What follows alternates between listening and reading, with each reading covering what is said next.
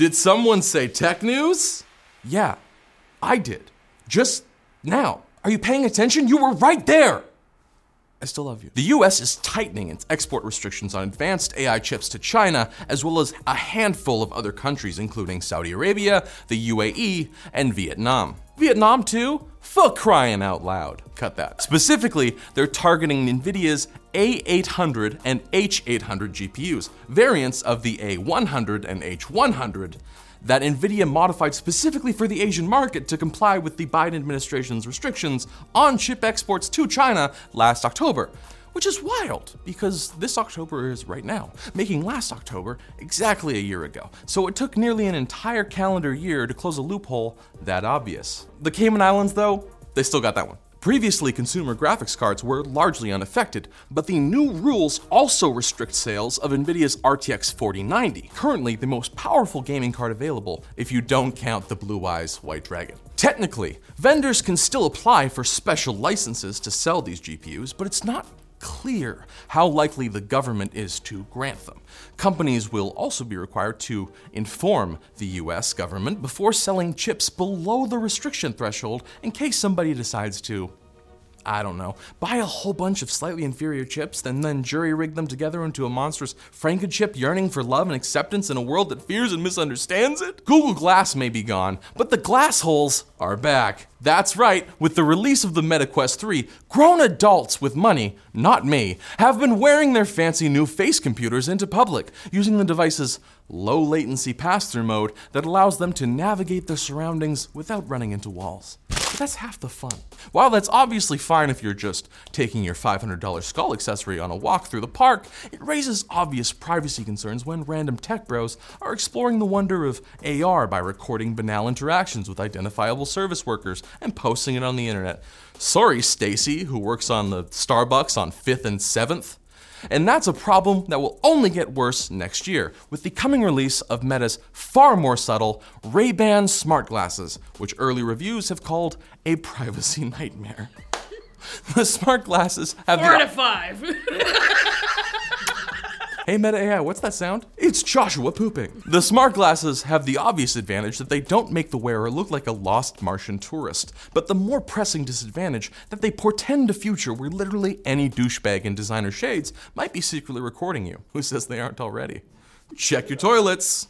Following a string of rumors, many anticipated that Apple would announce new iPads with refreshed chips on Tuesday. Instead, they were not met with iPads, but the third product to bear the name Apple Pencil. No doubt as punishment for daring to try and get a glimpse behind Tim Apple's curtain. He's showering. You're coming into my boudoir? I didn't give you permission. But a glimpse of Apple's reasoning would be nice to help the new $80 pencil make sense. It charges exclusively through a USB C port hidden under a slider on its butt. But it's much better than the first gen pencil's accident waiting to happen design. But it can still attached magnetically to the newest iPad Pros and Airs, just not to the 10th gen base model iPads, thanks to Apple suddenly deciding that cameras go on the long side now. And it's the cheapest Apple Pencil, but it's not compatible with the cheapest iPad in Apple's current lineup, the 9th gen. It also doesn't have pressure sensitivity, support for double tap gestures, and you can't even engrave it, for Christ's sake. What if I want to send one to my mom? That says, I love you, mom. Here's the third Apple Pencil. But none of that really matters for a big enough chunk of Apple fans who'll just buy the new one and ask us why it's not charging magnetically after. As for actual iPad refreshes, those will probably arrive in the spring or summer, maybe alongside a folding iPad, which I will purchase immediately. I mean, the other ones fold if you try hard enough. Just the one time. Now it's time for Quick Bits, brought to you by Seasonic, the company that makes spectacular power supplies. But I'm here to tell you about their MagFlow 120mm fans today. The same fans that kept your power supply quiet can now keep your computer nice and cool. And their snappy magnetic connection system makes installation simple. Guess you could say I'm a huge supporter of the MagFlow. If you want your rig to be cool in more ways than one, you can get an individual MagFlow or start chaining them together in a three pack by checking out the link below. Can you say quick bits? No, you can't, because you're not hosting this video. I am. I get to read them. And no one can stop me, not even the editor. He won't cut me off. I'm gonna keep. New York legislators have proposed a new bill that would require a criminal background check to buy any 3D printer that could theoretically print all or part of a firearm, which unfortunately is most of them. Gun Digest recommends the Creality Ender 3v2 or the Prusa i3 MK3S Plus, both of which are bedslinger style FDM printers, the cheapest, most common kind of 3D printer. So if you're a New York resident with a felony conviction and a Warhammer addiction, this could seriously cramp your style. I mean, unless you like the visits from hot policemen.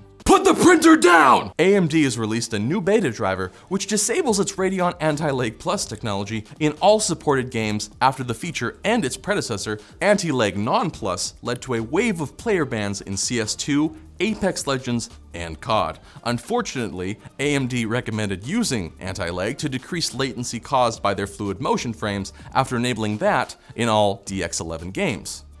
It's like if your friend told you that the best way to get promoted at work was to find the most powerful person and punch them in the face.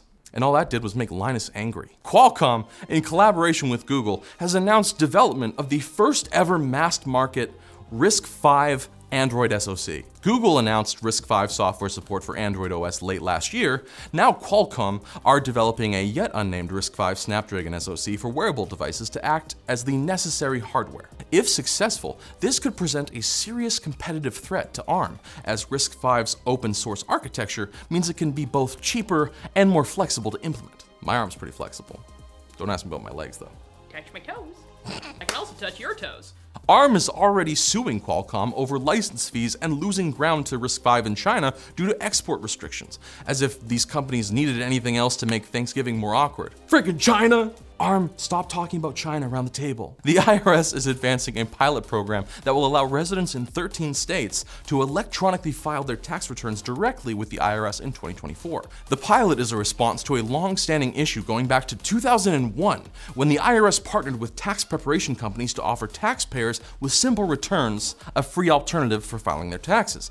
Those companies then made those free alternatives harder to find than a reason to get up in the morning or a reason to go to bed at night. Why is it both? When the IRS banned them from doing that, both H&R Block and Intuit, the makers of TurboTax, left the agreement. Intuit has been lobbying against direct filing for over a decade, arguing that free alternatives are already available, which they are, you're just never going to find them and I'm going to stay in bed late. Slimbook and Fedora Project announced a new Linux optimized laptop, the Fedora Slimbook. So named after Fedora Slim, a hard boiled private detective who is also the Marlboro man. Yeehaw! The laptop comes with a 12th gen Intel Core i7 12700H processor, an RTX 3050 Ti graphics card, up to 64 gigabytes of RAM, a 4 terabyte NVMe SSD, ooh, and a 16 inch 3K 90Hz display. The device comes loaded with software from Linux distribution Fedora, which is an absolutely wild coincidence, and features the GNOME desktop environment. Slimbook will be donating 3% of the revenue from the Fedora Slimbook to the GNOME Foundation, which provides end of life care for elderly garden gnomes. Rest in peace, Papa Smurf. you will be missed.